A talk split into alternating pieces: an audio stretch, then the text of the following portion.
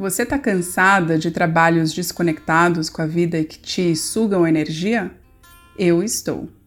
Eu sou a Lela Sá e trago para você no podcast Alto Partos reflexões para aprendermos a morrer e desapegar de um estilo de vida que não nos cabe mais. Assim, poderemos criar trabalhos mais ligados à nossa própria natureza. Chega de trabalhos ancorados só no dinheiro ou inclusive só no propósito a integração se faz necessária, bem como o parto de si mesma como um ato de adultecer e se responsabilizar pelo seu próprio prazer de se sentir viva. Nós podemos gerar mais vida em nós, no outro e no planeta. E aqui eu trago reflexões, convidadas ou até gravações de palestras. Então, se eu falar algo que você não consegue ver ou que parece não fazer muito sentido, Lembre-se disso. E se inscreva no meu site para receber em primeira mão aquilo que eu oferto ao mundo. www.lelasa.com. Então, bora criar formas de viver que sejam mais livres, autênticas e que nos dão mais autonomia?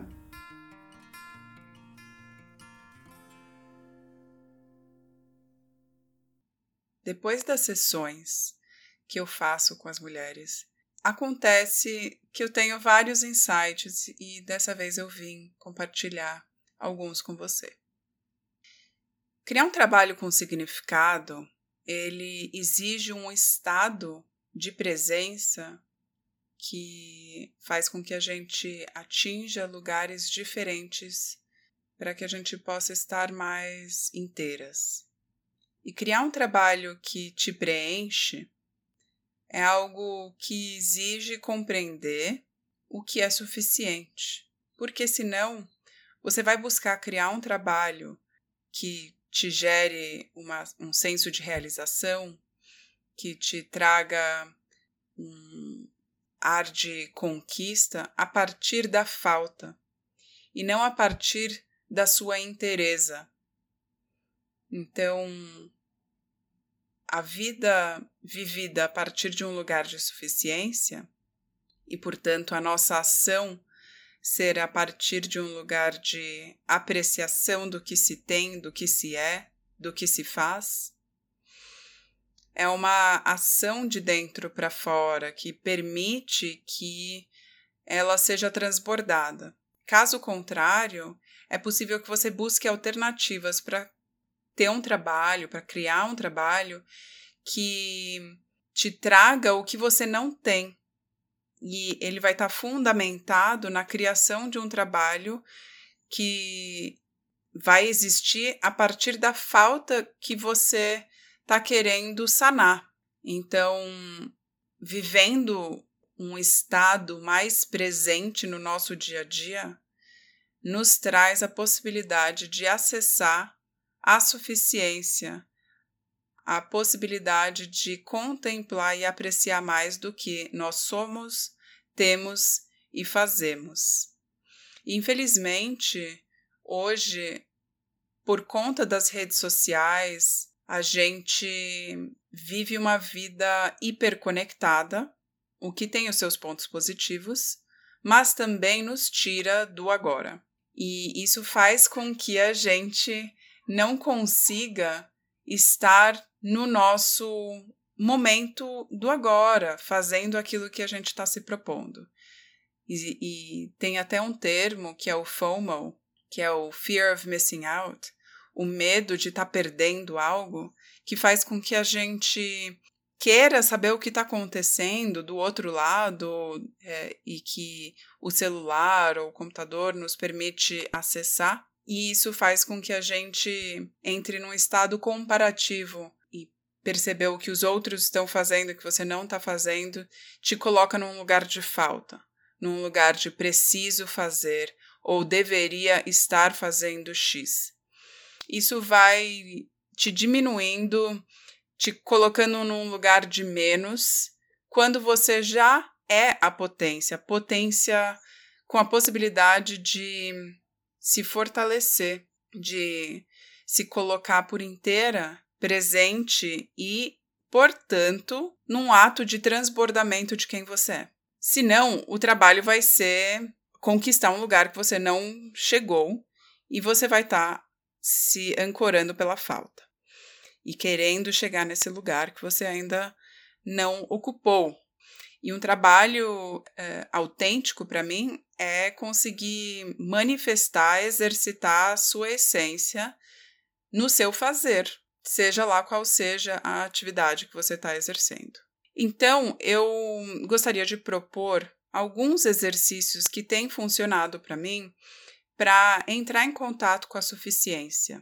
Quando eu entro em contato com a suficiência, eu me vejo no paradigma da abundância, num lugar em que eu tenho o que eu preciso a hora que eu preciso, e isso faz com que eu me sinta inteira, presente e contemplando, apreciando o que eu tenho na hora que eu tenho. Então aqui vão algumas dicas que têm funcionado para mim e espero que podem servir para você também. Falar mais pausadamente. Como vocês devem perceber, eu tenho praticado isso fazem alguns anos e que tem me ajudado a falar aquilo que eu sinto realmente que vem de dentro e não de um lugar é, da, a partir da reação. Então, falar mais pausadamente, mais devagar, nos coloca em contato com a reflexão. E isso te traz a possibilidade de entender e elaborar o que você vai falar antes que você fale.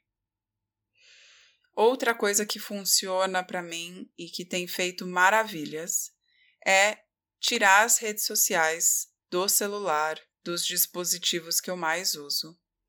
E, portanto, ter horários específicos para acessar as redes sociais em outros dispositivos que eu uso menos. O vício de acessar os aplicativos das redes sociais quando eu estou fazendo nada, que é a vida entre as atividades, fez com que eu não me conectasse com o momento presente. E isso se tornou algo tóxico para mim. Então, tirar os aplicativos me coloca num lugar mais presente. Outra coisa é o exercício da gratidão. Do que você agradece a cada dia. A minha avó me deu um caderno quando eu tinha 11 anos que se chamava The Grateful Book. Minha avó da Tailândia, para quem não sabe, eu sou mestiça e morei um tempo lá com ela. E ela me deu esse caderno e falou: Olha, quero que você escreva as coisas que você agradece todos os dias antes de dormir. E eu fiz aquele exercício naquela época e eu não sabia o quanto ele ia ser importante para mim hoje. Esse exercício da gente conseguir agradecer, contemplar e apreciar do que a gente tem faz maravilhas para mim e me coloca no lugar da suficiência.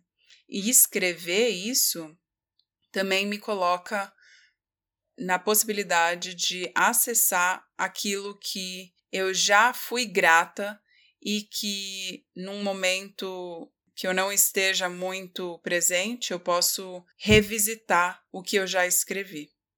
Então, ter um livro da gratidão pode parecer algo simples e algo que não seja muito. que, que pode parecer algo muito alternativo, mas tem um fundamento de acessar um olhar apreciativo para a sua vida agora. Então, é uma forma de ver a vida com o copo meio cheio e não meio vazio. Afinal de contas, você já caminhou muito na vida, já ganhou experiência, já criou várias coisas e tem frutos maduros, tem situações em que você construiu algo e que muitas vezes, por viver no estado de falta, não te dá a oportunidade de observar o que você já conquistou. Então, esse é o terceiro ponto. O quarto é se propor a não comprar nada na hora, porque isso nos coloca num estado também de presença e não de impulsividade. Se você gostou de algo, seja rolando nas redes sociais, seja passeando pela rua, espera e veja se você realmente vai precisar daquilo, lembrar daquilo ou querer aquilo depois. Se sim, significa que é uma ação de dentro para fora e não uma ação impulsiva ou reativa ao mundo externo, e que também te coloca num estado mais presente. Nessa mesma lógica, um outro ponto, um quinto ponto, é se propor a não reagir às situações.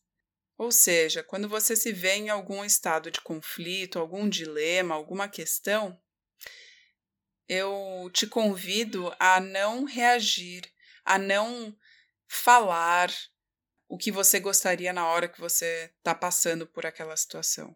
Sustenta essa sensação, perceba ela em você, mas se você tiver algo para falar com alguém sobre aquele determinado momento, fale depois e veja como vai reverberar em você, deixando aquilo decantar.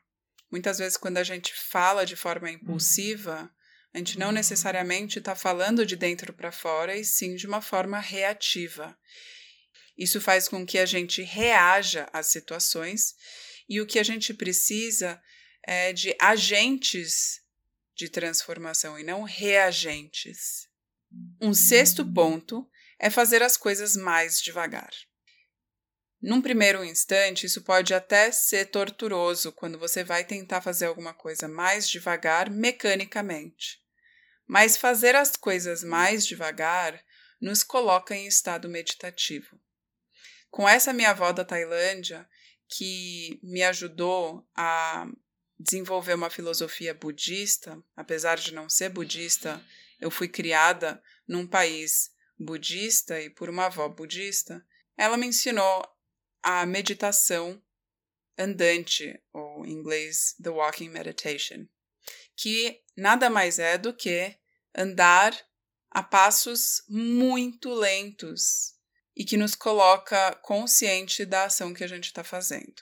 Um sétimo ponto é você consertar algo que você tem ao invés de jogar fora. Eu tenho percebido que isso me causa um senso de empoderamento. Hoje de manhã eu costurei um filtro de café e é algo simples, barato e que eu poderia ter comprado sem nem pensar. Mas a possibilidade de consertar algo me trouxe de volta para o senso de, puxa, eu posso consertar as coisas. Eu consigo experimentar, costurar algo mesmo que eu não saiba como costurar, eu tentei. Então, junto a isso, tem um processo de experimentar fazer algo novo. Isso traz também uma sensação de que a gente consegue fazer o que a gente quiser. É só a gente se propor e experimentar sem a expectativa do resultado, e sim sentir mais o processo enquanto você faz aquilo pela primeira vez. E um último ponto é pegar menos o seu celular. Ou seja, se você puder pegar seu celular após um determinado horário de manhã, melhor. Espere você acordar. Espere fazer a sua rotina da manhã, para depois abrir os seus e-mails, as redes sociais e se quer olhar para a tela. Então, o que tem me ajudado também é não ver mais o horário no celular. Eu já tive coleção de relógio de pulso e com a chegada do celular, eu nunca mais os coloquei no pulso. E agora eu tenho exercitado a possibilidade de olhar ou um relógio de parede ou um relógio de pulso, para que eu esteja mais em contato com o agora porque o celular, apesar de ter as horas, ele também contém um monte de outras coisas que me tira do momento presente. E isso tem me ajudado muito. Essas dicas, elas são coisas muito simples e que não dizem a respeito do trabalho, mas dizem a respeito do estado do ser, do estar, e que, portanto, diz a respeito da forma que a gente vive a vida E quando a gente fala de vida, a gente também está falando da sua forma de exercitar o seu fazer.